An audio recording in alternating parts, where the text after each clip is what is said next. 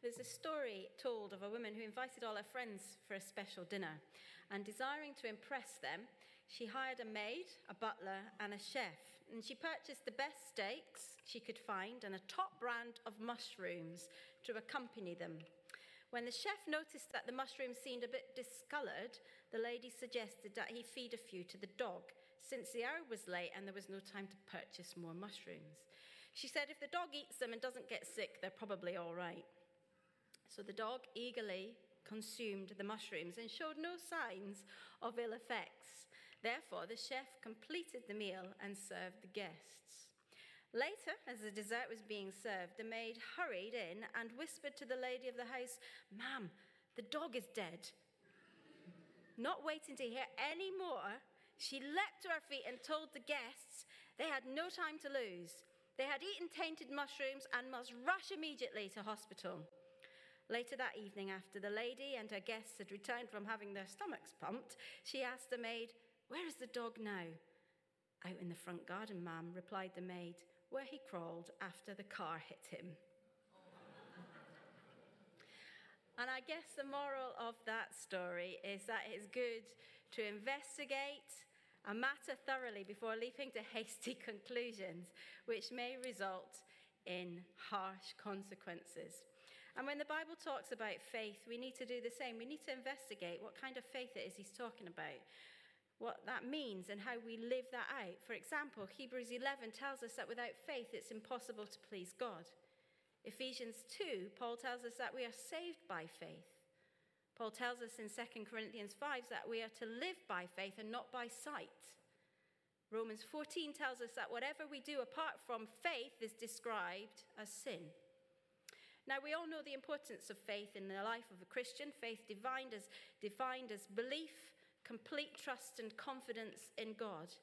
And in our Bible reading today, James talks about three different kinds of t- types of faith, but he emphasizes that one, only one of these faiths is, is of worth and, and can actually save your soul.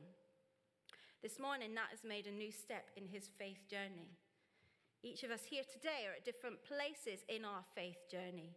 But if we're serious about our faith and our relationship with the Lord, we daily need to take stock and, and, and, and we, uh, of our relationship with Him and, and see what is expected of us as faithful followers of Jesus. And this morning we have this opportunity to take a close look at ourselves and what, our, what the kind of faith we have. And the first kind of faith, which James talks about, he calls a dead faith. In verses 14 to 17, he writes this What good is it, my brothers and sisters, if someone claims to have faith but has no deeds? Can such faith save them?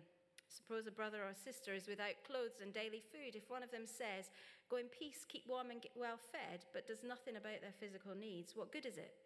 In the same way, faith by itself is not accompanied by action, if not accompanied by action, is, is dead. James says that there are some Christians who just love to say the right thing, but never do anything about it. Real faith is more than just the words we say. It's more than just a memorized prayer or memorizing scripture. There's a lot, more, lot of people who, who, with no faith, who can quote scripture better than we can. Claiming that I have faith and knowing all the Christian words, knowing the buzzwords and what all the theology is about, doesn't mean that I have faith. Just because I, have, I say I have faith doesn't mean I have faith. Just as if I said, just if I could play the piano, doesn't mean to say that I can. James is telling us just because you say you have faith doesn't mean you have faith. Faith is more than words. He's saying, Don't tell me you have faith in God if your life hasn't been changed by the gospel. Don't tell me you have faith in God if your faith doesn't lead you to good works for God. Because this is a type of counterfeit faith and leads people to false confidence of eternal life. James is telling us this morning if our walk does not measure up to our talk, or if our work does not measure up to our words, it could be because our faith is dead, because no one can truly come to Christ by faith and remain the same. James then talks about another kind of faith. In verses 18 to 19, he writes, But someone will say, You have faith, I have deeds. Show me your faith without deeds, and I will show you my faith by my deeds. You believe there is one God? Good. Even the demons believe that and shudder. James points out that even demons have a kind of faith, the kind that believes. They believe in God, they believe in the deity of Christ, but they don't obey him. So, how does the, the kind of faith demons have relate to us? Well, we just heard that the Christian with a dead faith is a Christian who's been touched by intellect, perhaps, has the words, but the demons are touched also by their emotions. Notice that James says that the demons believe and shudder. Shudder gives us this suggests this emotional involvement. So, this faith, it, it involves both intellect and emotions. And James is saying that that type of faith won't save you either. Real, real faith is more than just emotions and lip service. I tell you, if I was to shut my finger in the car door and you're walking by, I don't really want your sympathy and your prayers. I have a very real need right in front of me and that's to help me get my finger out of the door and perhaps ring an ambulance or an ice pack, get an ice pack. I need action. Real faith is practical, it's messy, and it gets involved with people's needs. Our founder, General William Booth, said, You cannot warm the hearts of people with God's love if they have an empty stomach and cold feet. Many of us have had times when we got too, we get too comfortable in our faith and neglect areas where we could keep growing. And many of us have gotten into a place in life where our faith is comfortably in a box. And we take it out only for certain places like at church, home, around certain friends and families, but not around everyone. But faith is not a matter of convenience. Faith is not meant to be just a thought or a feeling that brings us comfort. It's meant to change the way we live and those around us. And James is telling us that being a Christian involves trusting Christ and living for Christ. In other words, first you receive the life and then you reveal the life. True saving faith goes beyond words and feelings and believing the right things. James describes a real, genuine faith, a faith which is going to save you. He says that if you want a real saving faith, your faith needs to be an active faith. Well, we know from the Bible that this kind of faith is based upon the Word of God. Romans 10 says, So then, faith comes from hearing the message, and the message comes through preaching Christ. In other words, this faith is an active faith because it involves our whole being. In our mind, we understand the truth. In our heart, we desire and rejoice in the truth. And the will acts upon the truth. And that's the faith that's genuine. It's not an just an intellectual contemplation, it's not just emotional. It's a faith which leads to obedience in doing good, God's work. James elaborates this point by giving us two examples from the Old Testament Abraham and Rahab in James 2 20 to 26. He says this You foolish person, do you want evidence that faith without deeds is useless? Was not our father Abraham considered righteous for what he did when he offered his son Isaac on the altar? You see that his faith and his actions were working together, and his faith was made complete by what he did. And the scripture was fulfilled that says Abraham believed God and it was credited to him as righteousness. And he was called God's friend. You see that a person is considered righteous by what they do and not by faith alone. In the same way, was not even Rahab the prostitute considered righteous for what she did when she gave lodgings to the spies and sent them off into a different direction? As the body without the spirit is dead, so faith without deeds is dead. Now, you couldn't get two more different people here. Abraham was the, the father of the Jewish nation, Rahab was a Gentile. Abraham was a godly man, Rahab was a prostitute. Abraham was the friend of God, Rahab belonged to the enemies of God. So, why did James use these two people to illustrate the point about faith and action? Well, the answer is found in what they both had in common Regardless of their backgrounds or social status, they both exercised saving faith in God. Their active faith brought them onto an equal playing field in the sight of God. Abraham demonstrated his saving faith by his works in being obedient to God by offering his son as a sacrifice on the altar. Rahab also demonstrated her saving faith by her works by welcoming the spies of Joshua and protecting them. Abraham and Rahab's faith was genuine. Two times in this passage, James tells us that faith without works is a dead faith. Now, I'm no scholar, but clearly he is teaching us that faith only can never justify a person before God. If you want that saving faith, then James tells us in verse 22 what that looks like. You see that his faith and his actions were working together, and his faith was made complete by what he did. His faith was made complete by what he did. You see what James is telling us here? He's telling us that people can know the scripture, they can be moved in their hearts by scripture, but if their faith doesn't prompt them to action, then it's going nowhere and it's achieving nothing. As an old boatman painted the words faith on one oar and the boat of his boat and, and, and works on the other oar. He asked, when he was asked for his reason for this, he, he answer was that he kept one oar in the boat, the one that said works. He kept it in the boat and slipped the oar with faith into the water and rowed. And of course, the boat just went round in circles. And the boatman said, Now let's try it the other way around.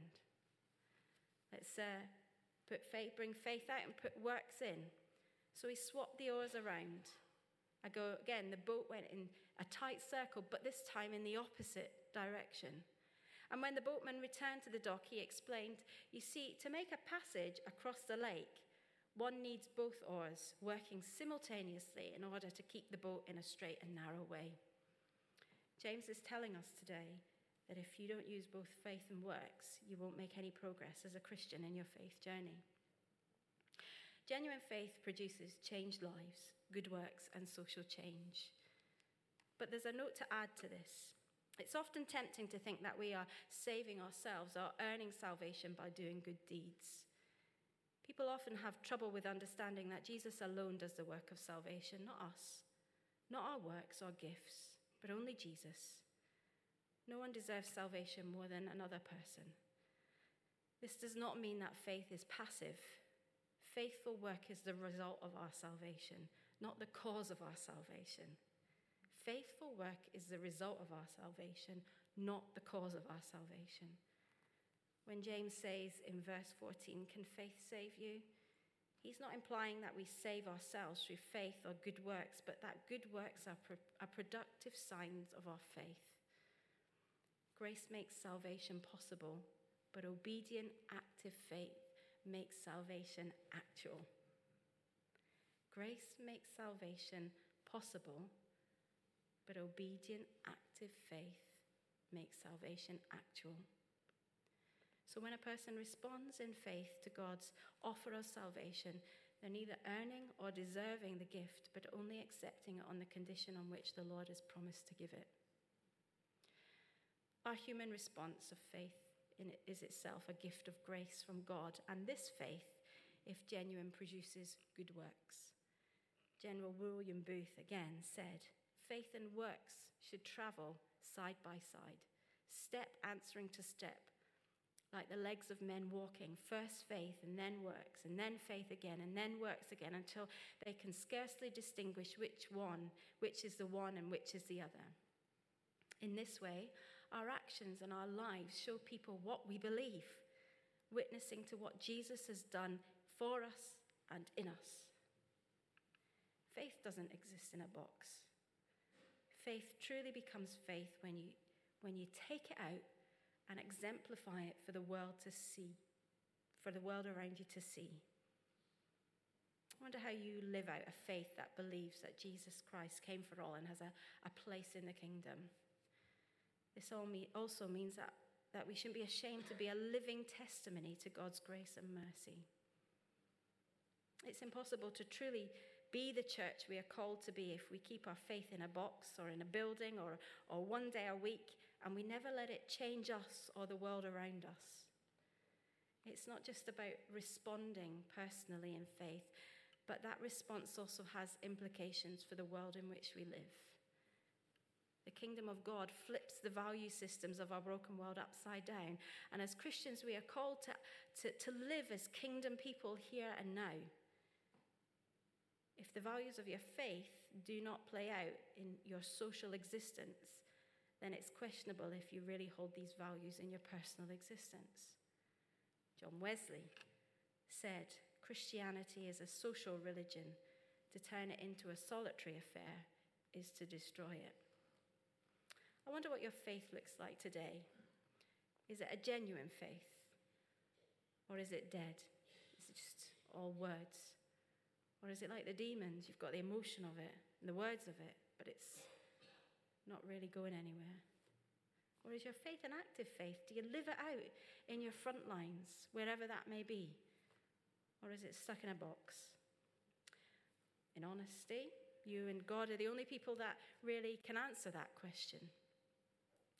But I really hope and pray that it is a faith that is lived out in kingdom values every day, wherever you are. Let's pray together. Heavenly Father, thank you that by your grace we have been made alive in Christ and have the Holy Spirit living within, who breathed his breath of life into our dead spirit the moment we trusted Christ as our Saviour. We pray that our faith may be a living faith that produces the good works that you have prepared for each of us to do and is not a dead, fruitless faith. And we pray that others may see Christ living in us and working through us so that your name would be glorified in our lives. This I ask in Jesus' name. Amen.